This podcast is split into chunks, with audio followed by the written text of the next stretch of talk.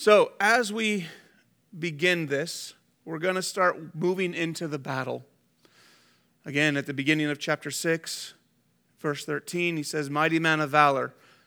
If you're a mighty man of valor, that means you're a man for war. You're a man fit to do battle.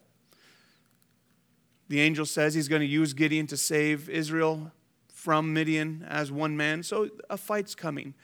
And beginning in chapter 7, this fight is going to start unfolding before us. So I'm going to read through it again as always, and we'll, we'll, walk, we'll work our way through it. So, Judges chapter 7, verses 1 through 3 says this Then Jerubbaal, that is Gideon, and all the people who were with him rose early and encamped beside the well of Harod, so that the camp of the Midianites was on the north side of them by the hill of Moreh in the valley. And the Lord said to Gideon, The people who are with you are too many for me to give the Midianites into their hands, lest Israel claim glory for itself against me, saying, My own hand has saved me. Now, therefore, proclaim in the hearing of the people, saying, Whoever is fearful and afraid, let him turn and depart at once from Mount Gilead. And 22,000 of the people returned, and 10,000 remained. So at the very beginning here, we have then Jerubbaal, that is Gideon. We have both names being used. We have God's man, Gideon. Gideon means to cut down or to thresh. And that's what he's going to do here. He's going to come in and he's going to cut down. And then you have Jerubbaal, let Baal plead, or let him contend for himself, let him defend himself. Gideon is going to come in and cut down the heresy, cut down the lies, cut down the pagan religion in the land. And I don't know if you've never noticed this. I don't know if this has been something that has ever stuck out to you. It's been very obvious to me at times, but when God asks us to step up, when He asks us, asks us to answer a call, there's usually more than one angle or more than one, kind of one, uh, one thing happening, one angle at play. Both names are used here. Gideon is going to come in and he is going to cut things down. And at the same time, the false God is going to have to defend himself if he's the real God. And the heresy is going to be proven to be false. And God's man is going to be proven to be the one who can truly cut things down, to thresh down. So, again, like we mentioned the camels before, I always like looking at these little details. And They encamped by the well of Harod. Not a big deal at face value, right? Well, let's look at the meaning. Harod actually means fear or terror or trembling. So remember, the army, 135,000 Midianites as numerous as locusts. Their camels were without number. Massive army. Gideon and his small contingency of men, they decide to camp, in my opinion, in the most unlikely of places. They encamped next to the fear of terror, next to the fear of trembling. Now, if I was facing an army of 135,000 and I had a small percentage of that behind me, I don't think I would make my, my, my base of operations at the location known of fear. I wouldn't want to start working or start operating out of fear. Yep, Gideon decides that's where they're going to make their encampment. Again, man's perspective. Well, it's okay, it doesn't matter. There is a fear there. We see here, we're going to, we're to see how many people are, are, are here. There's going to be 32,000 men. 32,000 versus 135,000. Man's perspective, my perspective would be that of fear. And so they make their encampment at the well of terror, the well of fear or trembling.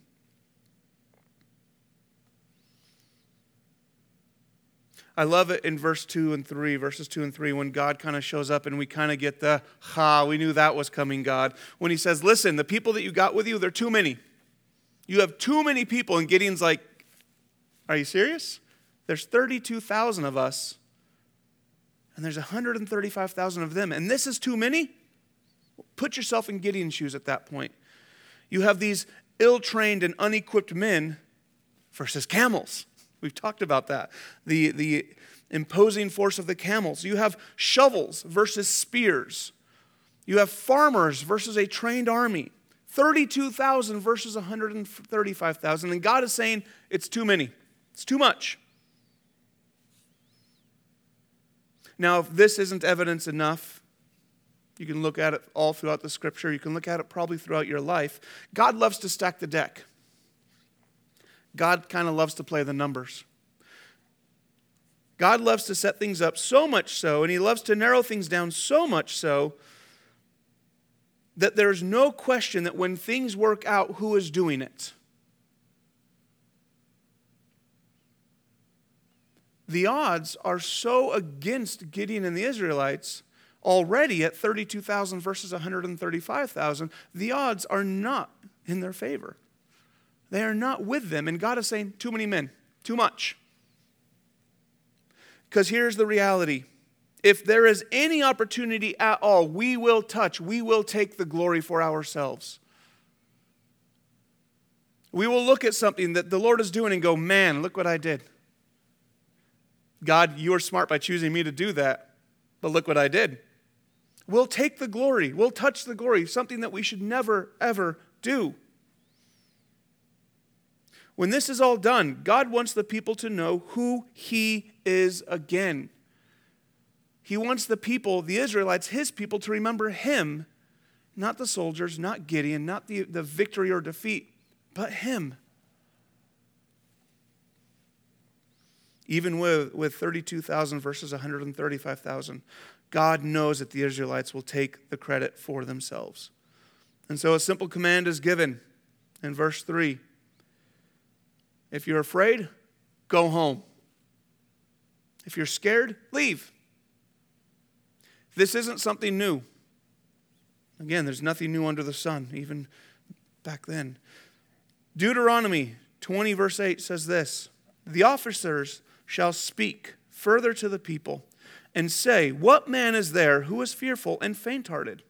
Let him go and return to his house, lest the heart of his brethren faint like his. Fear is a very powerful emotion. It's a very powerful feeling. It's a very impactful feeling. If I'm afraid, how many other people can I impact around me? If I'm afraid, is that fear going to poison my fellow, fellow brothers and sisters? Our attitude of unbelief, our attitude of a lack of faith or a showing of lack of faith is very contagious. I don't know, guys, I don't think we're going to be able to do this. I don't think God's going to be able to pull this one off. That attitude starts to spread, it becomes very contagious. And eventually it spreads so much to the point where the people become very useless. They become, they become very unable. When one person starts to worry and they are afraid, it affects everyone around them. So, very simply, the Lord said, Talk to the people, Gideon, and say, if you're afraid, you need to leave. And so the, the message is communicated, and what do we see happen? 22,000 people leave. 22,000 men pack up and head out. Now, I believe, I would say that the same people who would have been prideful, the Lord is now saying are the ones that are also fearful. Those 22,000 men would probably have been the ones that said, would have said, Look what we did. Look what we were able to do. But God is revealing their heart and saying, Ah, but their, their hearts are full of fear, so they need to leave. It's, it's kind of interesting when you look through the scripture, when you look through your life, when you look just in general, the relationship between fear and pride. They always seem to go together. You know, that attitude of, well, what will people think? I can't do that because, well, there's a fear there, but there's also a pride involved. I can't go out looking like that. What is fill in the blank going to think of how I look? There's fear and there's pride. Our, our sense of fear is usually dictated by what people think or what people, sorry, not only what people think, but what I think of myself and how I will respond. But we're not to live in fear. 2 Timothy 1 7 says this For God has not given us a spirit of fear. Let me say that again. He has not given you, He has not given me a spirit of fear, but He has given us one of power, of love, and of a sound mind or a peace filled mind. Now, do you want a spirit of fear?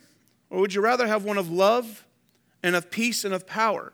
Now, I would like to have one of peace, love, and power.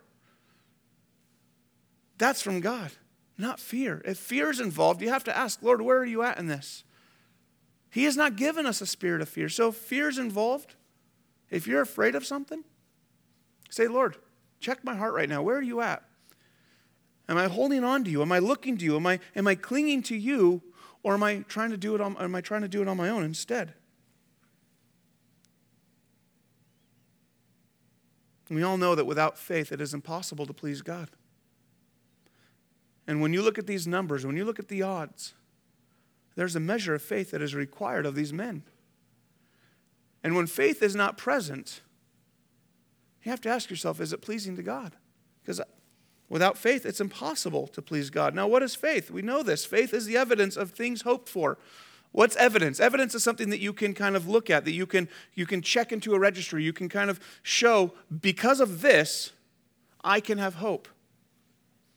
It's the evidence of things that we hope for, and it's the substance, the things that we can touch, of the things that aren't seen. How do I see faith in my life? Can I touch faith? No, you can't touch faith, but you can watch it grow, bloom, and blossom in your life and those around you. When you see people take big steps in their life of trusting the Lord, you see their faith in action.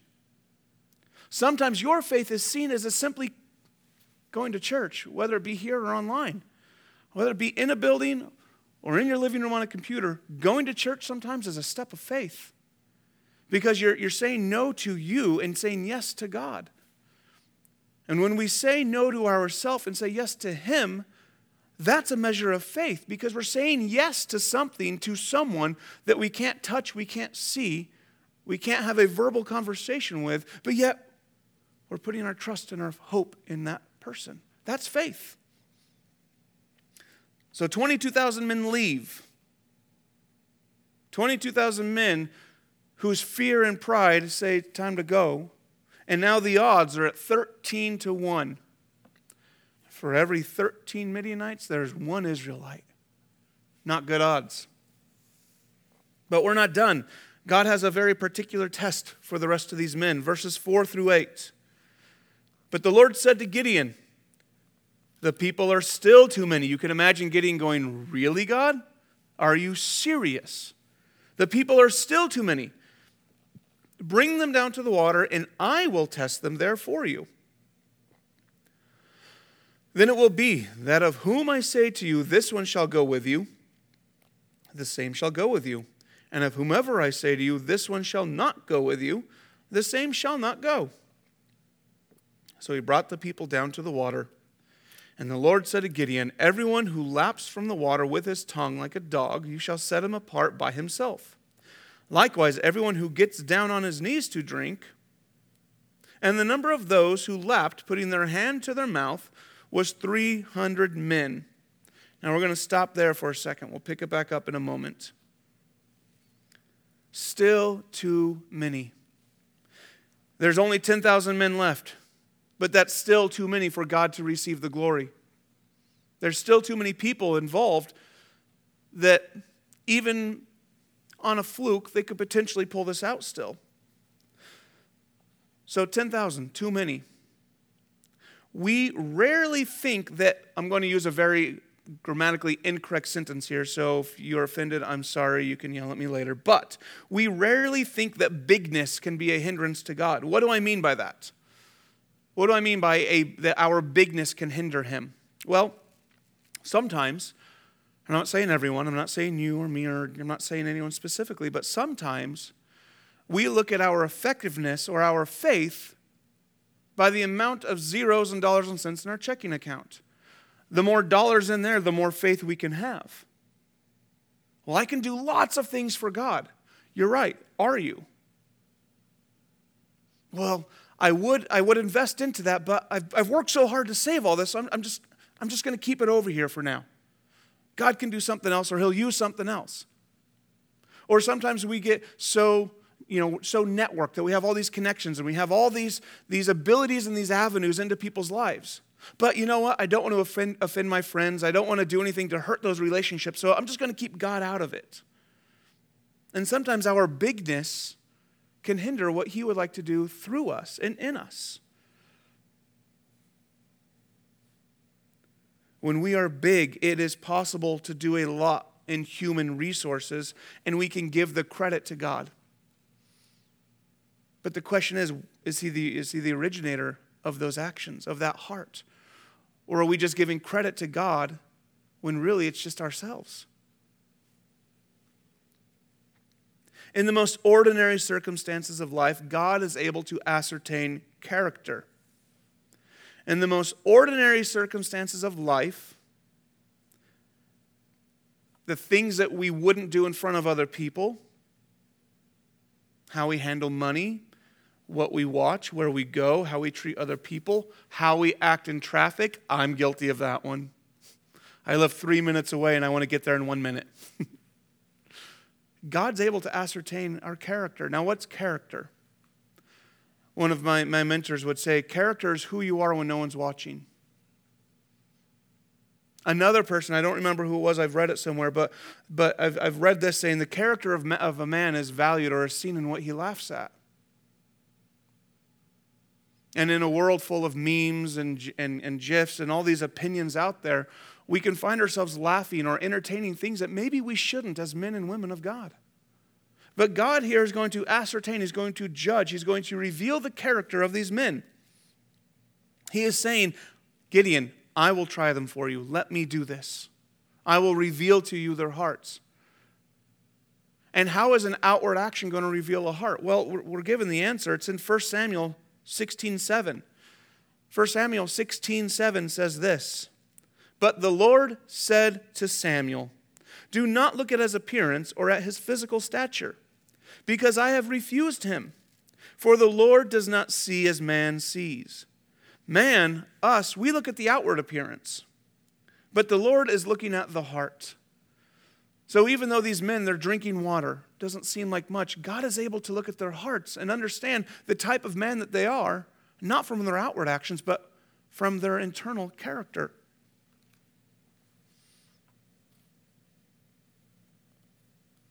So, picking it up in the end of verse 6. And the number of, of those who lapped, putting their hand to their mouth, was 300 men. But all the rest of the people got down on their knees to drink water. And the Lord said to Gideon, By the 300 men who lapped, I will save you and deliver the Midianites into your hand. Let all the other people go, every man to his place. So, what do we have here? We have this picture where we have these 10,000 men coming down to the river. We're out in, you know, we're in the Middle East, we're in Israel, and so it's going to be hot, it's going to be arid, it's going to be dry, and they're probably in, you know, in their armament, in their gear. It's going to be tiring and exhausting. So they see water, and like we all do, we rush to the water to get replenished. Well, some of these men are kind of crouching down and pulling the water up to their face. While you have a larger group of men, they're full on dogging it. Their heads are in the water, lapping up that dog. They can't, or lapping up the water like a dog. They can't get enough of it. And what do we see here? God's choice or Gideon's choice? Well, what would Gideon say? Gideon would say, Give me the 32,000 men. But right now, with 10,000 men, God is saying, okay, the 9,700 men that acted like a dog and that were so focused on the water, they can go away. And the 300 men that pulled the water up to their face, they're the ones that I'm going to use. At this point, I don't even agree with God's perspective. 300 men? But God's choice 300 remain, and 9,700 are told to leave. Now, the Israeli army was less than 1% of its original size, and the odds are now at 400 to 1. 400 Midianites to one Israelite. That it does not have, that does not bode well for any level of victory whatsoever. One of my favorite commentators, G. Campbell Morgan, said this in his commentary about this, this story. He said this There are times that we can spend unnecessary time with necessary things. There are times that we can spend unnecessary time on necessary things. Water was necessary for these men. It was a necessity. They needed water to sustain them out in the desert. However, 300 men understood, understood the circumstances. They were aware of the 135,000 man army of the Midianites. I'm sure they were probably watching Gideon, looking to their leader, making sure he was okay, waiting for the next direction, the next command. They were aware of the enemy, they were keeping their eyes out. Do we understand the times that we are in? You know, we've been talking about COVID for so long now. It's almost like when did this start? When is it going to end? I don't know. It just is. There's these social injustices. There's a global community that's drastically changing. Countries that are, investing into the military infrastructure, still unrest in the Middle East. Are we understanding the times that we live in? Or are we spending an unnecessary amount of time on necessary things? My life, my family, my home, they're necessary things. But the Pollock house is not the end all to this world. And if my focus ends there or ends here in this place, then I'm not really focusing and understanding the times that we're living in.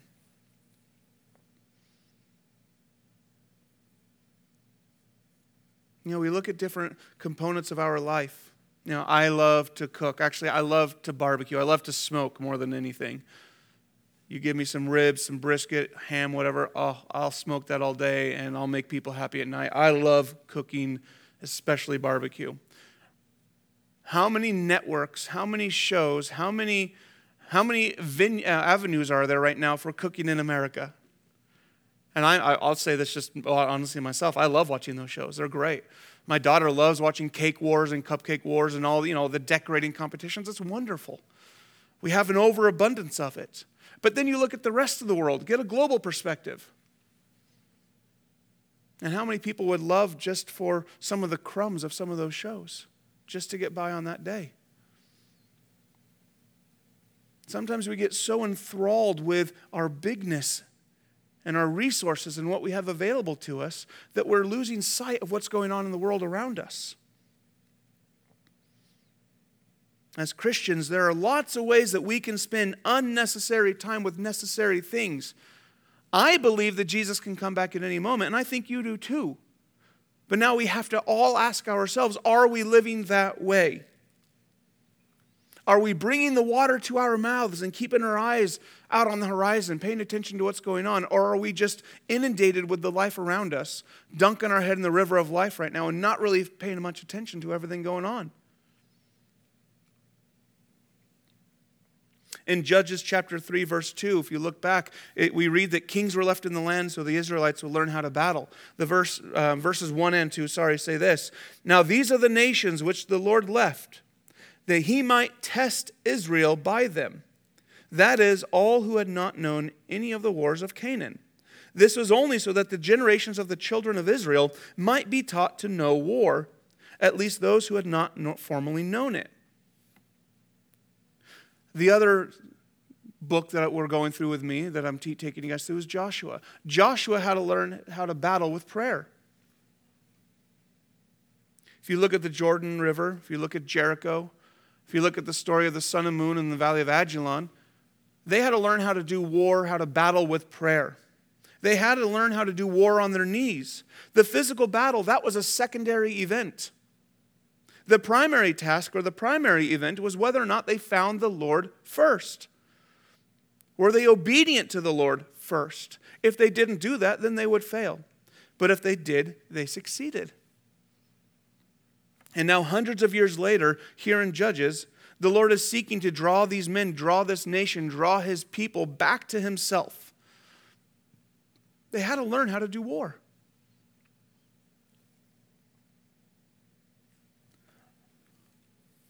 Verse 8 So the people took provisions and their trumpets in their hands. And he sent away all the rest of, the, of Israel, every man to his tent, and retained those 300 men. And now the camp of Midian was below him in the valley.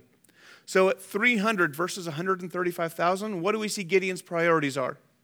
I would assume shields and spears and swords and you know bow and arrow and all the armament and all the horses or whatever he can get. Nope food and trumpets.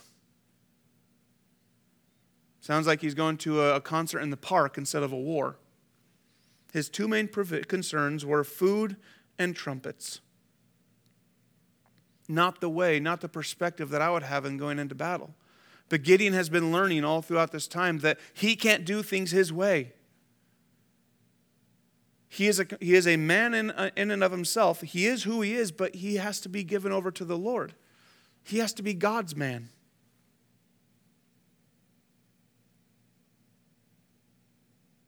In these next three verses, 9, 10, and 11, we're going to kind of see, a, again, one more battle of perspective.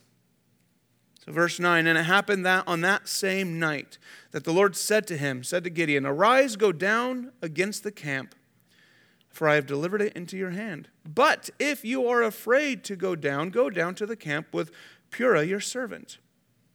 And you shall hear what they say, and afterward your hands shall be strengthened to go down against the camp. Then he went down with Purah his servant to the outpost of the armed men who were in the camp. Verse 9, very important. Arise, go down against the, ca- the camp, for I, past tense, have given it into your hand. This is the prophetic past tense. It's already done in history. Gideon now just has to walk it out. The battle is over. All that is now necessary is for Gideon to move forward. God's perspective, the Midianites, they're not even a thought. They're not even a problem. They're not even a concern. Gideon is the problem. We got to get him on board. We got to get his heart turned over. And if he can be turned, everyone else can follow in what the Lord has already done, the victory that the Lord already has.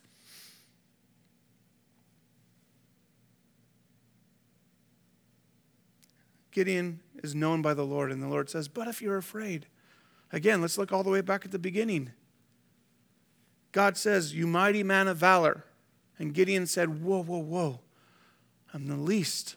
I'm from the weakest. I'm nothing. I'm nobody. And God is saying, No, you're my man. You're my choice. I have chosen you. Gideon understands and he realizes that he has a face to face encounter with the Lord, that the Lord tells him, I'm going to use you to save this nation. And Gideon responds in fear, fear of death. And God has to confirm to him and, and encourage him, say, No, no, no, peace, Jehovah Shalom. The Lord is my peace.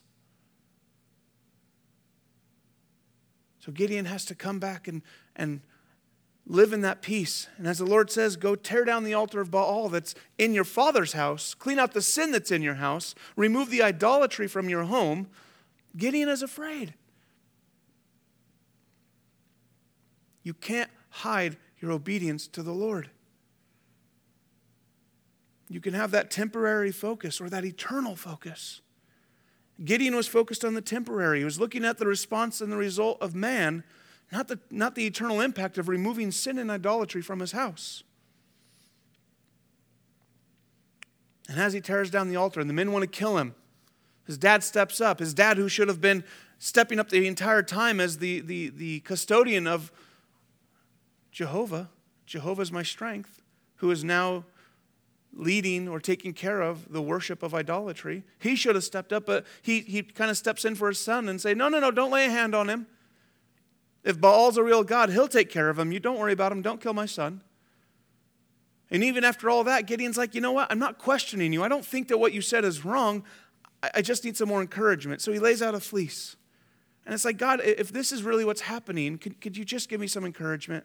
Obviously, God meets him there. And through all of that, Verse 10 But if you are afraid, God still knows this man. God still knows that there is an aspect, a component of Gideon that still needs to be fully given over to him. The battle in his heart, the battle in the heart of Gideon, is much more difficult than the fight on the battlefield. Gideon is still needing some encouragement, and the Lord is completely right there at that moment to meet him in his time of need. God really wanted Gideon to find encouragement in this visit to the enemy's camp. This shows that when God asks us to do hard things for him, he doesn't just fold his arms and say, All right, you go do that. Go ahead, you go. No, no. He goes right along with us and, and encourages us along the way. He says, Come on, you can do this, son. Let's go. And he's right there with us the entire time. He's there to guide us, to keep us, and to encourage us all the way. So Gideon receives encouragement, but he receives it from the most unlikely place. Verses 12 to 15. Now the Midianites and the Amalekites and all the people of the east were lying in the valley, as numerous as locusts. Their camels were without number.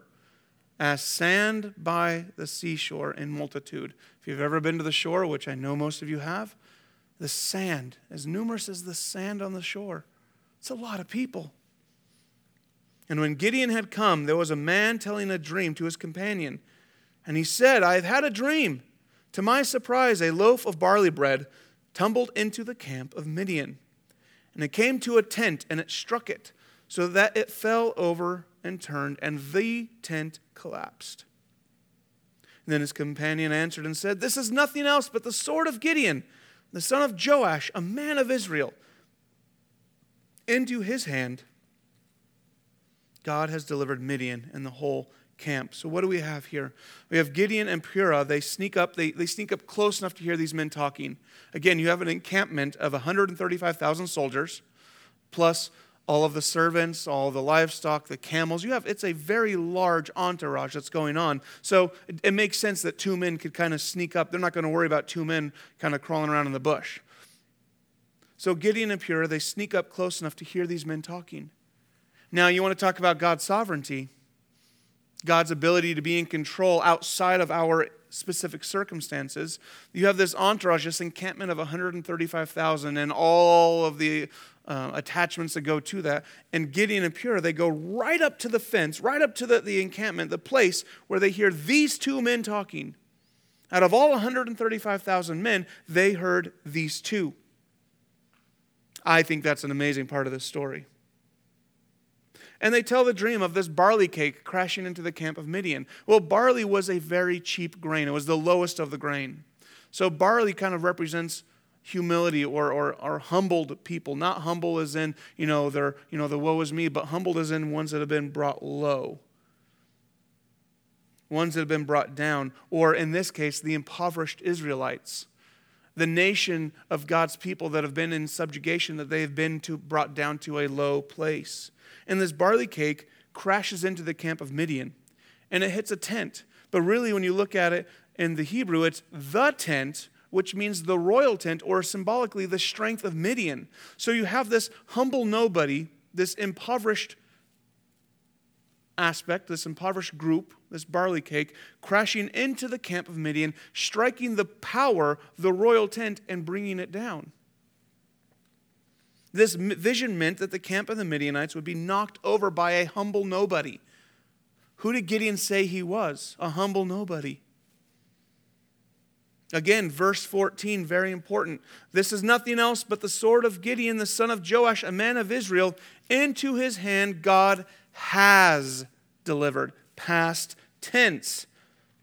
Gideon hears finally from the Midianites exactly what God has been trying to tell him the whole time. Sometimes it's easier for us to believe the enemy, easier or more so than God himself. Here, Gideon is believing the enemy. He's believing what the enemy is saying, and what the enemy is saying is the exact same thing God's been telling him the entire time. God used this situation to build the faith of Gideon. And it worked so well that all we can do is see what he did in verse 15. So it was when Gideon heard the telling of the dream and its interpretation what did he do? He worshiped. He worshiped. And since then it says he returned to the camp, that means he stopped right there and he worshiped. His response was before the Lord, worshiping him. I'm sure there were tears in that moment. I'm sure it was that, that, that spiritual, that emotional, that mental kind of deep breath of, okay, you got this. He worshiped. He returned to the camp of Israel and he said, Arise, for the Lord has delivered. Now he's speaking the language of the Lord. He's talking like the Lord is now. Has delivered the camp of Midian into your hand. It's time to respond, people. It's time to worship. How many times have we questioned what God is doing? How often do we begin to question and doubt even before his plan is finished. He begins to reveal things to us, and automatically we're like, nope, can't happen, not happening. And we haven't even given, given him or given his plan a chance to unfold. So Gideon worshiped. And at that point, it kind of seems like, all right, this is great. We've kind of reached the pinnacle where Everything from here on out is going to be wonderful. It's going to be easy to understand. We can follow it, not a problem. Not true. Now we get to the battle plan. And if you do any study of, of, of siege, of war fighting throughout history, this is a horrible example of what to do. Verses 16 to 18. He divided the, the 300 men into three companies, three groups of 100. And he put a trumpet into every man's hand with empty pitchers and torches inside the, the, the pitchers. And he said to them, Look at me and do likewise. Watch, and when I come to the edge of the camp, you shall do as I do. So, no weapons here. No swords, no spears, no shields, no bow and arrow, no nothing. What's he taking these 300 men against 135,000 into battle with? A trumpet and a flashlight, a torch and a trumpet. But the trumpets that are here, they're not the silver trumpets of the army, they're actually the trumpets, the shofars, the trumpets of the priests, showing that this is a spiritual or a religious battle. This isn't going to be something that is done by man, it's going to be something that is done by the Lord. And what was the kind of instruction? What was the command? Watch me and do as I do. Look at me, and when you see what I do, you do the same thing. Well, in a lot of ways, that should be familiar to us because that's over in 1 Corinthians 11 1. Paul tells us this in 1 Corinthians 11 1 imitate me just as I also imitate Christ. Now, Paul is not saying, and I'm not saying, you should be like me. You should be another version of John. That's not what that means. We don't need more versions of me running around this place. One of me is more than enough. What that means, however, is as I am living my life for the Lord, as I am as I am pursuing him, you should imitate my pursuit of the Lord. I should imitate your pursuit of the Lord. We should imitate each other's pursuit of the Lord. And as we, as the body of Christ, run after and pursue after our Heavenly Father, we should all be mimicking and imitating that in our own lives. So, verse 18 says this When I blow the trumpet, I and all who are with me, so his company of 100, then you also blow the trumpet on every side of the whole camp and say, The sword of the Lord and of Gideon. That's the battle plan. That's it. Get your trumpet, get your flashlight in a bucket, and when I blow that trumpet and when I pull out that flashlight, you do the same thing, and then I'll yell. That's how we're going to beat these guys. 400 to 1, but that's how we're going to win. It's moments like that. It's like, man, Lord, you, you are not only way smarter than me, but you are definitely more courageous than I ever will be. Trumpets and flashlights against an armed, very heavily armed group of soldiers. I love the Lord when He does things like this. We're going to 19 to 23. This is going to be the last section of scripture we're going to we're going to go through. So Gideon and the hundred men who were with him came to the outpost of the camp, and beginning and at, at the beginning of the middle watch, just as they had posted the watch, and they blew the trumpets and they broke the pitchers that were in their hands. So let's real quick pause there. So when did he come? He came at the beginning of the middle watch, just as they had posted watch. So this is roughly between 10 p.m. and midnight. Okay, this, this is the time frame that we're looking at between 10 o'clock at night and midnight. So, you know, late, late at night. Not necessarily like in the middle of the night, like between that 1 to 4 a.m., but, you know, 10 p.m. to midnight. You have to imagine probably a lot of the soldiers were, were already in bed and sleeping, getting up for battle the next day. They want to be well rested and slept. And this was at the changing of the guard. So there was a little bit of commotion in the camp. There was a little bit of movement, movement and activity as, as the, the old guard or the post would come down and the new soldiers would take their place. So there was some activity going on. Verse 20 Then the three companies blew the trumpets and blow, broke the pitchers. And they held the torches in their left hands and the trumpets in their right hands for blowing. And they cried out, The sword of the Lord and of Gideon. Imagine with me the chaos that must have been going on at this point.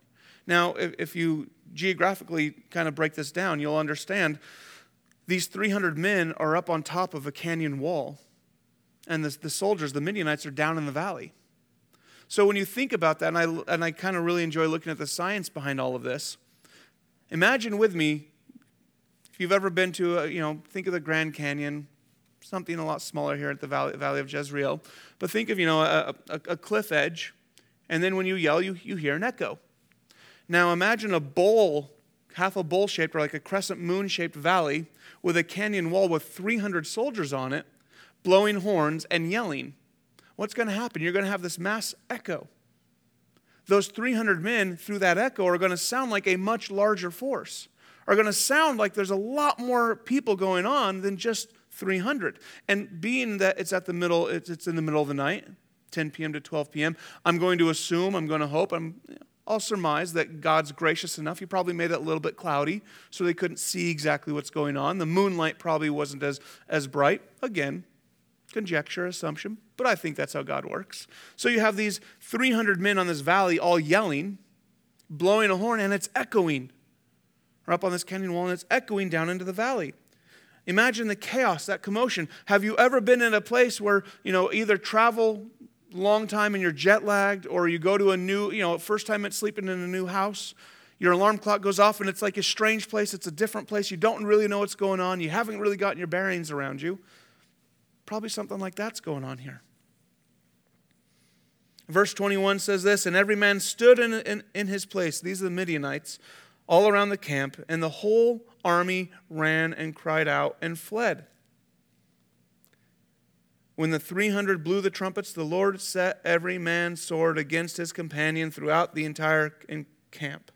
And the army fled to Beth Acacia toward Zerah, as far as, as the border of Abel Meholah and Tabbath. So, what do we have here? In the middle of all the chaos, the Midianites were fleeing. But in the middle of their running away, in the middle of their, their departure, what did the Lord do? The Lord set every man's sword against each other. Gideon and his men, those 300, they didn't have swords. The Lord turned the swords of the Midianites against themselves. And in verse 23, all the men of Israel gathered, gathered together from Naphtali, Asher, all of Manasseh, and they pursued the Midianites. So all the men that had left, all those men that were afraid, all of those men that, that put their faces in the, in the river and being consumed with, with life, now rejoined back up and pursued the Midianites. And we would read, if you look ahead in, in verse uh, 10 of chapter 8, that that night 120,000 Midianites fell. There was only 15,000 left, and now 32,000 Israelites are in pursuit of 15,000. So again, we're looking at perspective. We're looking at all of the different perspectives going on from the battle plan to the, the acting out of the battle plan, the results, all of this. And Gideon's life, in my opinion, really encapsulates the life of a believer. We're all called, we're all, we're all kind of tapped on the shoulder at some point in our life of God saying, Hey, I'm, I'm choosing you. I want you to be mine. It's our response whether or not we, we, we take that. We say, Okay, I choose you because you've chosen me.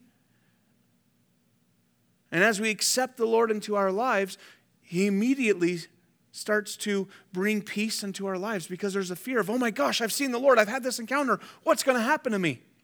No, no, He's going to bring peace. But as he brings peace, he also brings an action. His peace will bring action into our lives. Okay, John, calm down. It's okay. I'm with you. My peace is with you. But now, because you've chosen me, you've accepted me because I've chosen you, now I need you to go do stuff. Okay, Lord, I want to do stuff. Oh, not that stuff, though, because the, the, that's the stuff that man's going to criticize me about. I'm, a, I'm scared of man. I'm fearful of what they're going to think of me. So, okay, fine. I'll do what you want me to do, but I'm not going to tell anyone about it. I'm going to kind of do it. It'll just be between me and you, God. No one else needs to know. But God knows, we know you can't hide your obedience. It's going to come out, it's going to be seen. And when it's seen, the people respond, the people react. Hey, knock it off. In a sense, we want to kill that person, a spiritual death. Stop living that way. Come live this way again. Live in a land of idolatry. Come over here. And as we are faced with the fear of man and our pride kind of steps up, we kind of need that encouragement from the Lord at times in our life, saying, Lord, if you're with me, I need to know that you're with me. I'm not questioning you, I need that encouragement. And as that encouragement comes, the battles come. And He prepares us for war. Sometimes we get encouragement from the most unlikely places. Sometimes the, the words of the enemy actually bring comfort into our lives because it confirms what the Lord's been telling us. And then as we faithfully and firmly step out in our faith and in obedience, we get to experience the victory of the Lord. So, my question in all of this is which Gideon are we choosing to be? Are we choosing to be the one who is resisting the call of God in our lives? Are we choosing to be that one that's going, you know what, Lord, I know, I know you're asking this of me right now, and I know, I know you're calling me to yourself, but I'm just not ready. Or maybe you're one that you've accepted the call of God, you've accepted God's call in your life, but you want to keep it secret, you want to keep it hidden. You don't want it on full public display yet. Or maybe you've accepted God's call, but you don't have the faith to see it through. All right, Lord, I know what you want me to do. I'm convinced this is what you want me to do. I just can't do it. I'm sorry. Or hopefully, we can work through all of that. And, and maybe we're the one, maybe we're the Gideon that experiences victory through fully trusting God and believing in His promises and not in our abilities. In our brokenness, He is always there. Brokenness is one of those words that we don't like as Christians. It's kind of that brokenness and transparent, that transparency. We don't like those words. We don't like to be exposed. But it's in that being exposed, in that transparency, in that brokenness, that He can be the one holding us together. It might be a little bit of, of, of, imagery here, but I think we're in this story. Those clay pots that the torches were in, I think that's us. I think we're these earthen vessels. And we have this light inside of us. But until we're broken and that light shines out, it has no impact into the darkness of this world. It has no impact on the enemy around us to make them flee. But in that state of being broken and that light shining out, now we can have an impact into our world. So, which Gideon are we choosing to be? Are we willing to accept the call of God in our life and to follow after Him with all that we have? Like every other message on Gideon, we're going to end with the same quote D.L. Moody. The world has yet to see what God will do with and for and through and in and by the man or woman who is fully consecrated to Him. My prayer for you tonight is that you will become wholly consecrated to Him. And that you, in your life, will be able to fully see what He can do through you, in you, with you, and by you not just in your own life, not just in your family's life, but in this world around us. Amen? Let's pray.